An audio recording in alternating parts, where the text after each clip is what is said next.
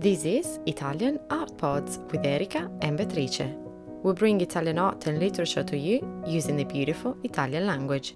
This podcast is for those who are learning Italian and for those who speak Italian. Subscribe to this channel and follow us on your favorite social media.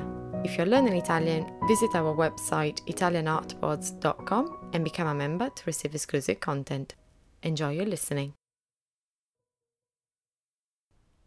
Giacomo Leopardi, colui che pianse e capì per tutti. Se mi chiedessero chi tra le persone del passato vorrei incontrare, avrei una lista lunghissima. Tuttavia penso che l'autore di cui vi voglio parlare oggi sarebbe forse primo in classifica. Il motivo risiede nel fatto che vorrei semplicemente ringraziarlo per tutte le bellissime parole che ha scritto per le quali, solo dopo la sua morte, fu riconosciuto. Durante la sua vita ricevette pochi riconoscimenti e questa fu piuttosto infelice. Umberto Saba, un poeta italiano del Novecento, lo descrisse come colui che pianse e capì per tutti. Ma ora questo autore è conosciutissimo in tutta Italia, è lodato e amato e qualsiasi italiano saprebbe sicuramente dirvi chi è e saprebbe probabilmente anche dirvi il nome di una sua poesia.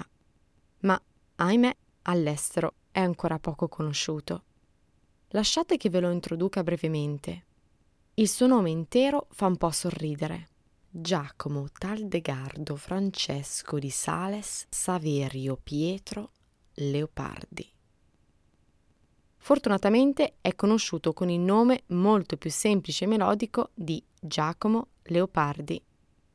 Leopardi nacque nel 1798 a Recanati, un piccolo paesino tra le colline delle Marche che facevano allora parte dello Stato Pontificio. Giacomo era primogenito di una famiglia reazionaria e fortemente cattolica si racconta che la madre fosse talmente bigotta da non permettere al piccolo Giacomo di calpestare le intersezioni delle piastrelle perché rappresentanti la croce di Cristo. Il padre nutriva molte ambizioni per il figlio. A Giacomo si prospettava una carriera ecclesiastica. Così fu costretto a trascorrere la sua infanzia e la sua adolescenza nella ricca biblioteca del padre studiò la tradizione classica, la filologia, la letteratura, la filosofia e cinque lingue, il latino, il greco, l'ebraico, l'inglese e il tedesco. Già all'età di dieci anni iniziò a produrre delle piccole opere. Iniziò poi a tradurre classici, scrivere trattati, poesie e altre opere. Purtroppo però, già da adolescente, la salute di Giacomo iniziò ad incrinarsi. La sua spina dorsale iniziò a deviarsi fino a causargli una doppia gobba. La sua crescita si arrestò, rimase molto basso, di aspetto poco gradevole e persino la sua vista iniziò a deteriorarsi. In seguito soffrì anche di problemi cardiaci, circolatori e respiratori, di asma e costipazione. Giacomo vide nello studio il motivo dei suoi mali e incolpò quello studio che lui stesso definì come matto e disperatissimo per averlo privato degli anni più belli della sua vita, dove il suo corpo avrebbe potuto ancora godere della salute giovanile. Insomma, immaginatevi a vent'anni rinchiusi in una biblioteca polverosa a studiare, isolati dal resto del mondo, assillati da un padre che vi vuole prete e una madre completamente anaffettiva, traditi dal vostro stesso corpo che vi preclude la vigorosità giovanile e vi costringe a ricevere sguardi pietosi o di ribrezzo per il vostro misero aspetto. Immaginatevi che, nonostante tutto ciò, il vostro cuore arda ancora di desiderio di conoscere, viaggiare, sperimentare ed amare.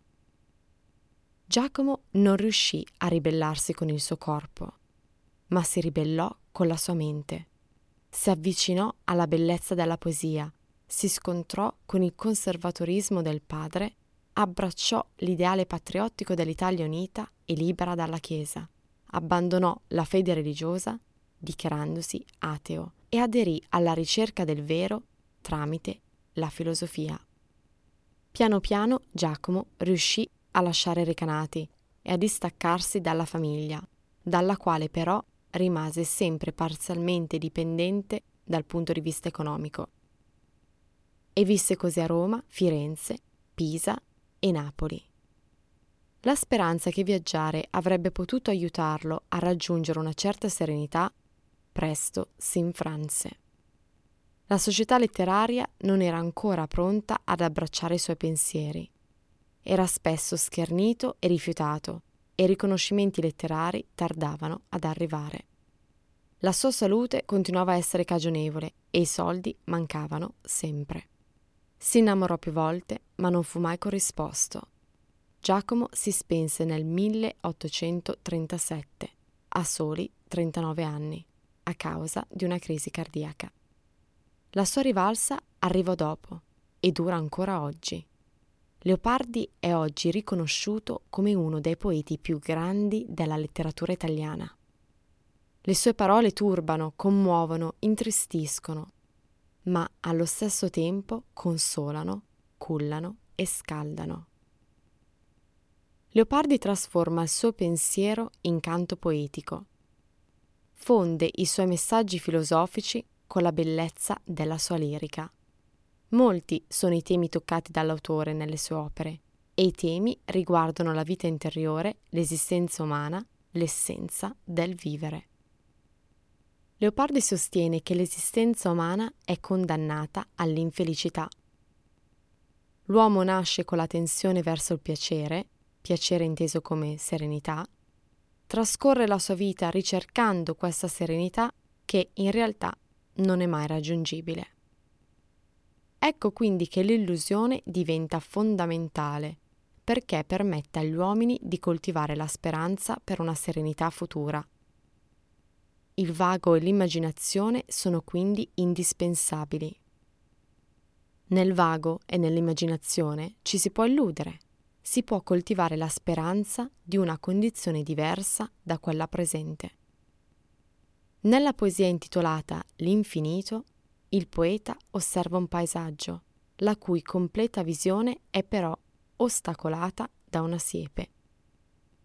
Ed è proprio questa siepe che gli permette di percepire l'infinito, il sogno, l'ideale. E da questo infinito si lascia cullare, così come la poesia recita. Così, tra questa immensità, s'annega il pensier mio, e naufragar m'è dolce in questo mare. Il suo pensiero naufraga, si annulla nell'immensità della sua stessa immaginazione. In un'altra poesia, intitolata Il sabato nel villaggio, Leopardi descrive la gioia del villaggio, avvertita di sabato. Il sabato è il giorno che precede la domenica, il giorno di riposo dal lavoro. C'è più felicità nell'attesa che nel momento presente. Di sabato si gode del pensiero del riposo e della festa della domenica. Ma quando la domenica arriverà, la felicità verrà meno. Il sabato è il giorno ricco di speranza, non la domenica, già sporcata dalla tristezza e dalla noia per il lavoro che arriverà il giorno successivo. E così come il sabato raccoglie davvero l'unica felicità, che in realtà non è nient'altro che l'attesa di una felicità futura, Leopardi vede nell'infanzia l'unico momento felice della vita. L'infanzia, infatti, raccoglie ancora la speranza di una felicità futura. Ma l'età adulta, una volta raggiunta, deluderà inevitabilmente le aspettative del passato il futuro, secondo Leopardi, è destinato solo a deludere. La consapevolezza dell'illusione e di una felicità che in realtà è solamente l'attesa di una felicità futura portano Leopardi ad affermare che gli uomini più felici sono quelli più ignoranti, perché rimangono i soli in grado di coltivare le illusioni. Chi più sa, meno è in grado di illudersi, e viene perciò assalito da sofferenze e noia. Solo la tensione verso l'illusione, solo l'esplorazione possono salvare l'uomo dalla noia e dalla monotonia. Leopardi inizialmente sembra trovare almeno consolazione nella natura. All'inizio, infatti, Leopardi crede nella natura benigna. La storia, la cultura e la società allontanano l'uomo dalla natura ed è questo allontanamento a causargli sofferenza. Nella natura si trova conforto e sollievo. Successivamente però Leopardi cambia la sua opinione. La natura è crudele e bada solo al perpetuo circuito di produzione e distruzione per permettere la continua conservazione del mondo. Nello Zibaldone, praticamente il diario dei pensieri di Leopardi, egli descrive un giardino che a prima vista appare idilliaco. Ad uno sguardo superficiale il giardino sembra allegro, pieno di profumi incantevoli e colori vivaci, ma se si osserva più attentamente lo si scopre pieno di sofferenze. E così si nota la rosa scottata dal sole, l'ape che succhia crudelmente il nettaro di un giglio, un ramo rotto in procinto di cadere. Leopardi denuncia l'inganno crudele della natura che mette al mondo gli uomini con il desiderio di provare piacere, ma la natura mai soddisfa questo desiderio. Nelle operette morali, una raccolta di dialoghi satirici, Leopardi si immagina un dialogo tra un islandese e la natura personificata. L'islandese confessa di voler scappare dalla natura, ma ella risponde con crudele freddezza. Così fugge lo scoiattolo dal serpente a sonaglio. L'islandese accusa la natura di essere nemica degli uomini ed ella, ancora una volta, con estrema freddezza, risponde che il mondo non è stato creato per gli uomini e che ella è indifferente alla loro vita.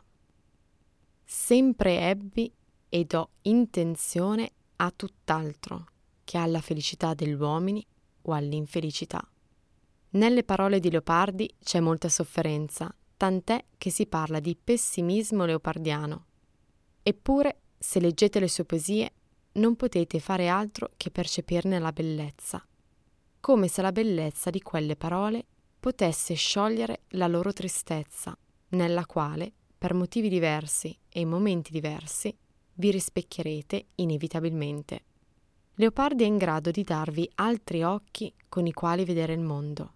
È in grado di creare davanti a voi immagini che mai vi dimenticherete. Ed è in grado di scaldare i vostri cuori nei momenti di massimo sconforto. You've been listening to Italian Art Pods. Don't forget to subscribe to this channel and leave your review. You can also follow us on your favorite social media platform. Visit our website italianartpods.com to receive exclusive content, get in touch, or make a donation if you're enjoying the show. Thank you for listening.